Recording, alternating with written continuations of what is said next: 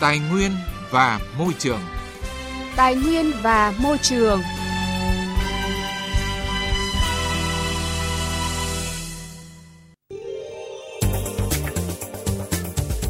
Các biên tập viên Quang Huy và Minh Khánh rất vui được đồng hành cùng quý vị và các bạn trong 20 phút tiếp theo trong chương trình Tài nguyên và Môi trường. Thưa quý vị và các bạn, tích tụ tập trung đất đai là xu hướng tất yếu trong phát triển nông nghiệp, tạo bước đột phá về nâng cao giá trị, sức cạnh tranh của sản phẩm nông nghiệp trong quá trình hội nhập và nâng cao thu nhập đời sống của nhân dân, từng bước chuyển lao động nông nghiệp sang lao động công nghiệp dịch vụ trong chiến lược phát triển kinh tế xã hội của đất nước.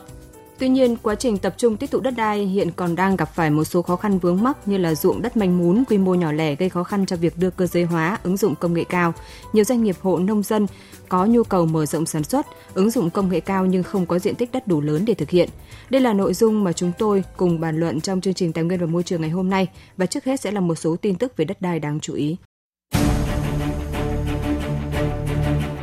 Cục Kiểm soát Quản lý và Sử dụng đất đai, Tổng cục Quản lý đất đai, Bộ Tài nguyên và Môi trường vừa có công văn về việc triển khai tổ chức khắc phục vi phạm pháp luật đất đai trên cổng thông tin điện tử của Bộ Tài nguyên và Môi trường. Theo đó, công ty cổ phần đầu tư phát triển đô thị và khu công nghiệp Sông Đà, Sudico, tại dự án khu đô thị Mỹ Đình, Mễ Trì và dự án khu đô thị Nam An Khánh đã khắc phục tồn tại sai phạm tại hai dự án này. Cụ thể, dự án khu đô thị mới Mỹ Đình, Mễ Trì, phường Mỹ Đình 1, quận Nam Từ Liêm – chậm nộp hồ sơ đề nghị cấp giấy chứng nhận quyền sử dụng đất cho người mua nhà, thay đổi công năng một số hạng mục công trình không đúng so với thiết kế được phê duyệt tại tòa trung cư CT1, CT4 và CT5. Dự án khu đô thị mới Nam An Khánh tại xã An Khánh, huyện Hoài Đức, tiến độ thực hiện dự án chậm chuyển nhượng quyền sử dụng đất cho các chủ đầu tư thứ cấp mà chưa làm thủ tục chuyển nhượng theo quy định. Ủy ban nhân dân thành phố Cần Thơ vừa giao Sở Tài nguyên và Môi trường thành phố tổ chức lập và trình cấp có thẩm quyền phê duyệt dự toán kinh phí để triển khai lập kế hoạch sử dụng đất 5 năm giai đoạn 2021-2025. Cấp thành phố tổ chức lựa chọn đơn vị tư vấn đủ điều kiện theo quy định của pháp luật, chủ trì phối hợp với các sở ngành tổ chức lập kế hoạch sử dụng đất 5 năm cấp thành phố theo quy định. Việc triển khai thực hiện lập kế hoạch sử dụng đất 5 năm giai đoạn 2021-2025 cấp thành phố và quy hoạch sử dụng đất đến năm 2030 cấp huyện, kế hoạch sử dụng đất cấp quận, huyện năm 2021 là rất cần thiết để làm cơ sở cho việc thực hiện các thủ tục về đất đai, đáp ứng kịp thời nhu cầu phát triển kinh tế xã hội của thành phố trong thời gian tới. Liên quan đến việc tranh chấp đất đai tại dự án nhà máy chế biến tinh bột sắn Thuận Châu, tỉnh Sơn La của 14 hộ dân xã Nong Lai, ông Nguyễn Minh Tiến, bí thư huyện ủy Thuận Châu khẳng định để sớm giải quyết vấn đề này phải xác định được mảnh đất thực sự của ai. Theo đó, mong muốn bà con cùng phối hợp làm việc trên tinh thần trung thực, tôn trọng pháp luật và cần hoàn thiện hồ sơ để chứng minh đó là tài sản của mình khi ra tòa. Để sớm xây dựng địa phương trở thành huyện phát triển khá của tỉnh, một trong những giải pháp được huyện quan tâm là thu hút đầu tư. Do đó rất cần sự chung tay của người dân để cùng xây dựng tốt môi trường đầu tư của địa phương. Hội đồng Nhân dân tỉnh Bình Thuận vừa thông qua nghị quyết thành lập đoàn giám sát về cấp giấy chứng nhận quyền sử dụng đất trên địa bàn tỉnh và quản lý sự biến động về đất đai trong giấy chứng nhận đã cấp theo luật đất đai năm 2013. Hiện trên địa bàn tỉnh Bình Thuận có gần 1.000 trường hợp người dân có đất mà chưa cấp giấy chứng nhận quyền sử dụng đất. Có những trường hợp dân đang xây dựng, được phép tái định cư nhưng không có giấy phép xây dựng, bị cơ quan chức năng ngăn chặn. Người dân không có giấy phép vì không có quyết định giao đất nên cũng không làm được sổ đỏ. Đây là vướng mắc cần được tháo gỡ. Tổ chức Bảo tồn Thiên nhiên Quốc tế phối hợp cùng Viện Chiến lược Chính sách Tài nguyên và Môi trường, Bộ Tài nguyên và Môi trường và Tập đoàn TH vừa chính thức khởi công Liên minh Doanh nghiệp vì Môi trường Việt Nam. Mục đích của Liên minh Doanh nghiệp vì Môi trường Việt Nam nhằm kết nối giữa các doanh nghiệp và các tổ chức xã hội hoạt động trong lĩnh vực bảo vệ môi trường, cùng thực hiện các dự án bảo tồn, bảo vệ tài nguyên thiên nhiên tại Việt Nam, đem đến cho các doanh nghiệp cơ hội kết nối và trao đổi cách thực hành doanh nghiệp bền vững, Liên minh này sẽ tập trung vào xây dựng ngân hàng ý tưởng, vận động chính sách và nâng cao năng lực và hợp tác thực hiện các dự án bảo tồn về đa dạng sinh học, quản lý rác thải nhựa, phát triển du lịch bền vững, bảo tồn biển và ven biển. Vấn đề và sự kiện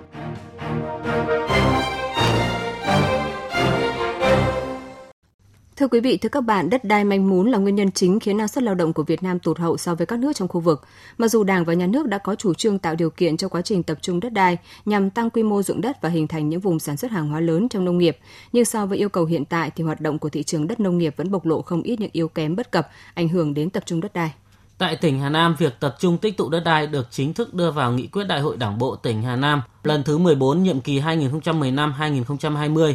là một trong ba giải pháp đột phá để xây dựng tỉnh Hà Nam phát triển nhanh và bền vững. Hiệu quả từ các hình thức tích tụ tập trung đất đai để sản xuất quy mô lớn sau một thời gian đã được ghi nhận trên thực tế, đó là tăng năng suất, hạ giá thành sản xuất, lợi nhuận tăng cao trên cùng một đơn vị diện tích, thu nhập của nông dân được cải thiện. Ghi nhận của phóng viên Đài Tiếng Nói Việt Nam. Từ 5 năm nay, gia đình bà Nguyễn Thị Luận ở xóm 2 xã Nhân Khang, huyện Lý Nhân đã cho Ủy ban Nhân dân tỉnh thuê lại 5 xào ruộng trồng lúa của gia đình.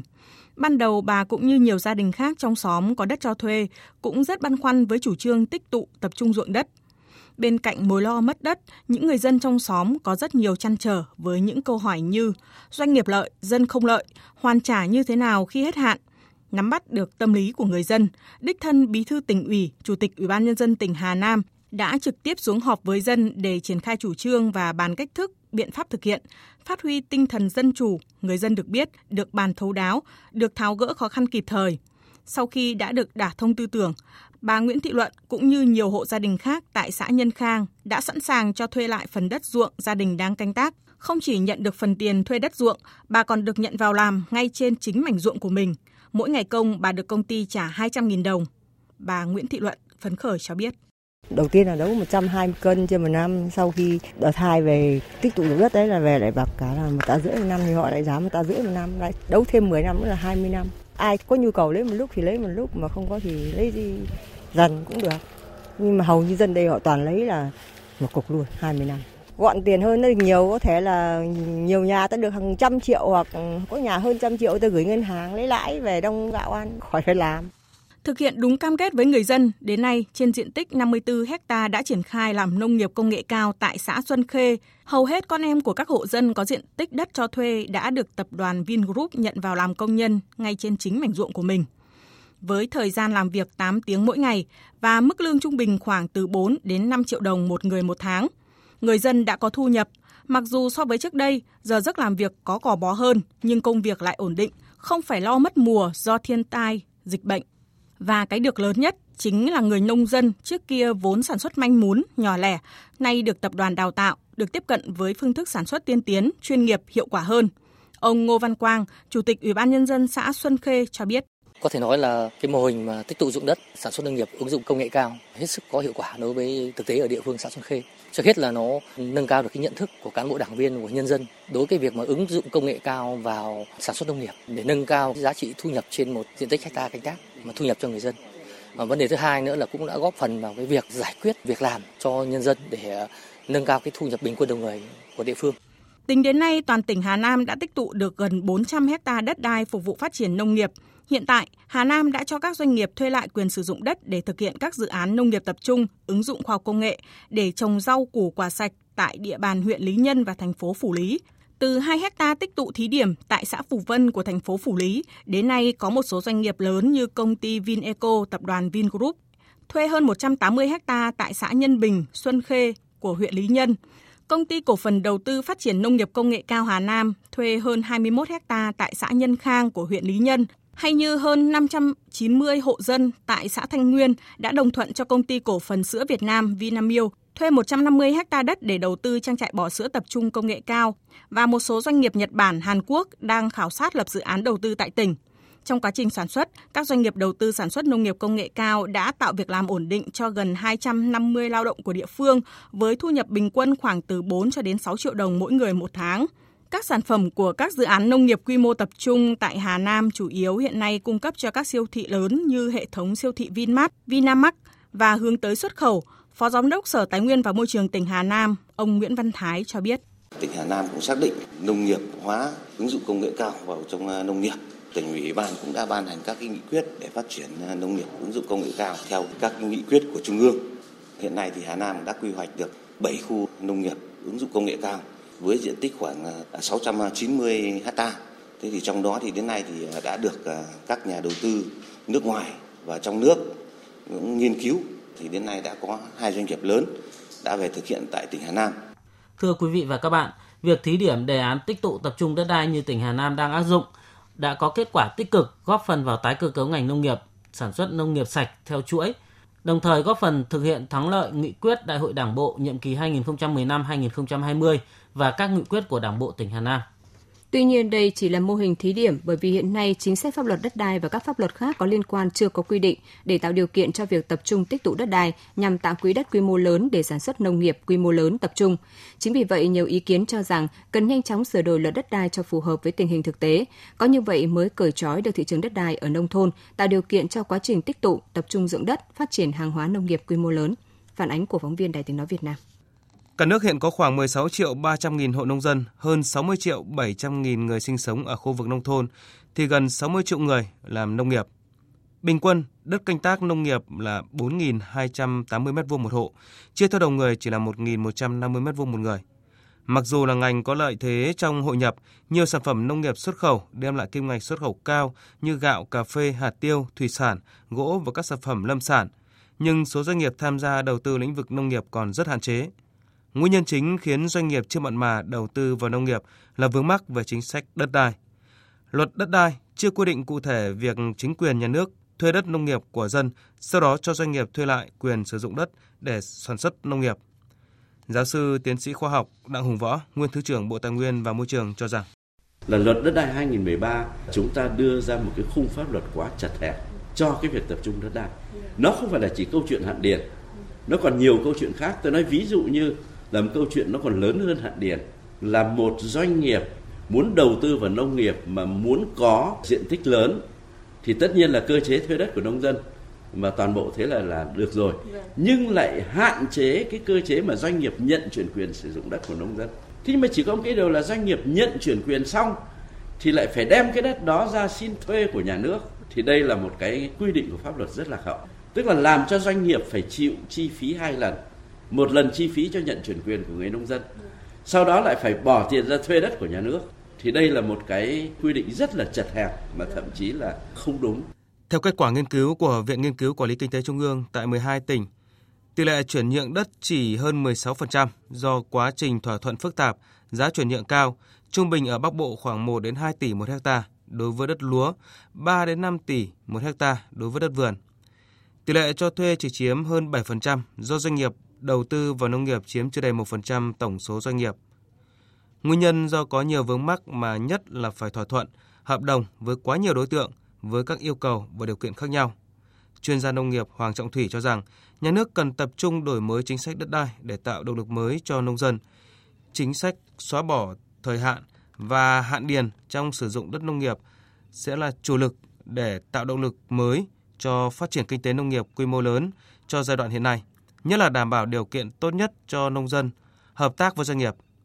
Bên cạnh đó, cần phải hình thành các chính sách phù hợp để ngăn chặn tình trạng doanh nghiệp tích tụ đất đai nhưng không trực tiếp tổ chức sản xuất mà chỉ thu địa tô bằng phát canh thu tô. Chúng ta sẽ chuyển trọng tâm nặng về quản lý hành chính, chuyển sang cái cơ chế thị trường và có sự điều tiết của nhà nước và cái tư duy của cái sửa đổi đấy nó là thay đổi rất là căn cơ ở trong cái luật này, phải bổ sung các cái chế định cho nó rõ hơn. Nó phải hoàn thiện được cái cơ chế huy động nguồn lực tài chính từ đất đai. Điều tiết là giá trị tăng thêm từ đất mà do đầu tư hạ tầng mang lại. Và cái việc hoàn thiện cơ chế khuyến khích tập trung tích tụ đất đai để tăng cái thu nhập bền vững cho nông dân thì đây là những cái điều mà chúng ta đang hướng tới sửa đổi. Nó sẽ cao hơn cái năm 2013. Theo nội dung luật đất đai sửa đổi bổ sung đang được lấy ý kiến đóng góp chính phủ sẽ cho phép nhà đầu tư được chuyển nhượng mục đích một phần diện tích đất nông nghiệp nhưng không quá 5% tổng diện tích thực hiện dự án để xây dựng công trình hạ tầng phục vụ sản xuất nông nghiệp theo dự án đầu tư đã được cơ quan có thẩm quyền chấp thuận, phê duyệt và tối đa không quá 5.000 m2. Ủy ban nhân dân cấp huyện, cấp xã làm đầu mối thực hiện việc thuê quyền sử dụng đất hoặc nhận ủy quyền của người dân sử dụng đất, tạo lập quỹ đất nông nghiệp, sau đó cho nhà đầu tư có nhu cầu thuê đất hoặc thuê lại đất để tổ chức sản xuất nông nghiệp. Nhà đầu tư có thể ứng tiền trước tiền thuê đất để Ủy ban nhân dân cấp huyện, Ủy ban nhân dân cấp xã trả cho người nông dân. Ngân sách trung ương hỗ trợ địa phương xây dựng quy hoạch các vùng sản xuất nông nghiệp tập trung quy mô lớn, ứng dụng công nghệ cao. Ủy ban nhân dân cấp tỉnh trình Hội đồng nhân dân cung cấp thông qua mức kinh phí đầu tư hỗ trợ cho việc tập trung tích tụ đất nông nghiệp. Chính phủ hỗ trợ tín dụng đối với doanh nghiệp trong nước thực hiện tích tụ đất nông nghiệp để sản xuất nông nghiệp tập trung. Bộ trưởng Bộ Tài nguyên và Môi trường Trần Hồng Hà nói: một số chính sách pháp luật đất đai chưa thúc đẩy tích tụ như là đối với hộ gia đình, cá nhân, quy định hạn mức nhận chuyển quyền đối với đất trồng cây hàng năm, đất nuôi trồng thủy sản hộ gia đình và cá nhân tại điều 130 của luật đai chưa khuyến khích tích tụ để phát triển những trang trại sản xuất hàng hóa quy mô lớn. Cá nhân nhận chuyển quyền vượt hạn mức là hành vi pháp luật nghiêm cấm và phần diện tích đất vượt hạn mức bị từ chối nhận thế chấp khi vay vốn ngân hàng. Có phải đây là những vấn đề đang cản trở không? Để chúng ta xem xét để hoàn thiện chính sách. Thưa quý vị và các bạn, tập trung dụng đất để sản xuất nông nghiệp quy mô lớn hiện đại là một xu hướng tất yếu, song chắc chắn trong quá trình này sẽ không dễ dàng thực hiện trong một sớm một chiều, bởi xuất phát điểm của nền nông nghiệp của nước ta vốn manh mún, nhỏ lẻ, lại cộng thêm thói quen giữ ruộng, canh tác truyền thống đã ăn sâu. Chính vì vậy, các địa phương cần xác định rõ đẩy mạnh tập trung dụng đất là một trong những nhiệm vụ khó khăn và dài hơi, nhưng không thể không làm để từ đó có những giải pháp quyết liệt cho sự thay đổi này. Phần cuối chương trình hôm nay là chuyên mục Cùng lắng nghe và bàn luận. Cùng lắng nghe và bàn luận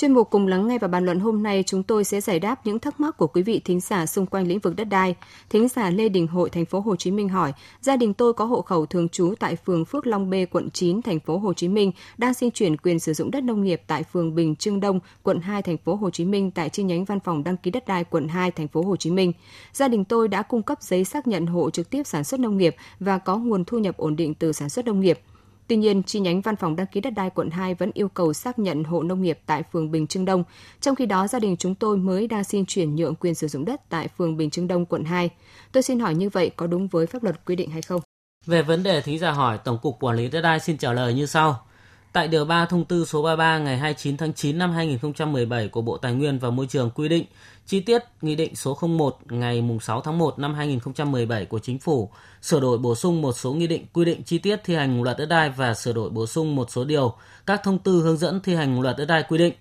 Việc xác nhận hộ gia đình cá nhân trực tiếp sản xuất nông nghiệp được thực hiện trong các trường hợp sau đây. A. Giao đất nông nghiệp cho hộ gia đình cá nhân theo quy định tại Điều 54 của luật đất đai. B đăng ký nhận chuyển nhượng, nhận tặng cho quyền sử dụng đất trồng lúa của hộ gia đình cá nhân. C. Công nhận quyền sử dụng đất nông nghiệp cho hộ gia đình cá nhân. D. Thu hồi đất nông nghiệp của hộ gia đình cá nhân mà cần xác định đối tượng được bồi thường hỗ trợ. Các căn cứ để xác định cá nhân trực tiếp sản xuất nông nghiệp gồm A. Đang sử dụng đất nông nghiệp do nhà nước giao cho thuê công nhận quyền sử dụng đất, do nhận chuyển đổi, chuyển nhượng, thừa kế tặng cho, nhận góp vốn bằng quyền sử dụng đất đang sử dụng đất nông nghiệp mà chưa được nhà nước công nhận. B. Không thuộc đối tượng được hưởng lương thường xuyên, đối tượng đã nghỉ hưu, nghỉ mất sức lao động, thôi việc được hưởng trợ cấp xã hội. C. Có nguồn thu nhập thường xuyên từ sản xuất nông nghiệp trên diện tích đất đang sử dụng quy định tại điểm A khoản này, kể cả trường hợp không có thu nhập thường xuyên vì lý do thiên tai, thảm họa môi trường, hỏa hoạn, dịch bệnh. D. Trường hợp giao đất nông nghiệp cho cá nhân theo quy định tại Điều 54 của Luật Đất đai, đăng ký nhận chuyển nhượng, nhận tặng cho quyền sử dụng đất trồng lúa của cá nhân thì chỉ căn cứ quy định tại điểm B khoản này. Việc Ủy ban Nhân dân xã, phường, thị trấn xác nhận hộ gia đình cá nhân trực tiếp sản xuất nông nghiệp có nguồn thu nhập ổn định từ sản xuất nông nghiệp là một nội dung trong trình tự thực hiện các thủ tục quy định tại khoản 1 điều này. Thính giả Lê Thị Hồng Sơn ở Bình Định hỏi, tại thời điểm nhà nước giao đất nông nghiệp theo quyết định số 64 ngày 27 tháng 9 năm 1993 của chính phủ, gia đình tôi thuộc hộ kinh doanh phi nông nghiệp nên không được nhà nước giao đất nông nghiệp. Tuy nhiên đến năm 2000 tôi có mua một thửa đất nuôi trồng thủy sản để nuôi tôm và đất trồng cây lâu năm để canh tác trồng cây. Gia đình tôi trực tiếp sản xuất và có nguồn thu nhập ổn định từ hai thửa đất này. Nay hai thửa đất này đã bị thu hồi do nhà nước thực hiện việc giải phóng mặt bằng để xây dựng công trình công cộng. Vừa qua địa phương chỉ bồi thường giá trị đất cho gia đình mà không hỗ trợ tự chuyển đổi nghề nghiệp và tạo việc làm cho gia đình tôi. Vậy việc làm của địa phương có đúng không? Về vấn đề thính giả hỏi, Tổng cục Quản lý đất đai xin trả lời như sau. Tại Điều 20 của Nghị định số 47 ngày 15 tháng 5 năm 2014 của Chính phủ quy định về việc bồi thường hỗ trợ tái định cư khi nhà nước thu hồi đất, quy định về việc hỗ trợ đào tạo, chuyển đổi nghề và tìm kiếm việc làm đối với trường hợp nhà nước thu hồi đất nông nghiệp của hộ gia đình cá nhân trực tiếp sản xuất nông nghiệp. Do đó, thính giả cần đáp ứng điều kiện là hộ gia đình cá nhân trực tiếp sản xuất nông nghiệp. Đề nghị thính giả liên hệ với cơ quan có thẩm quyền tại địa phương để được xem xét giải quyết theo quy định. Cảm ơn quý vị thính giả đã gửi câu hỏi về chương trình và tới đây thì thời lượng của chương trình Tài nguyên và Môi trường cũng đã hết. Biên tập viên Minh Khánh và Quang Huy xin kính chào quý vị và các bạn. Hẹn gặp lại quý vị và các bạn trong các chương trình sau.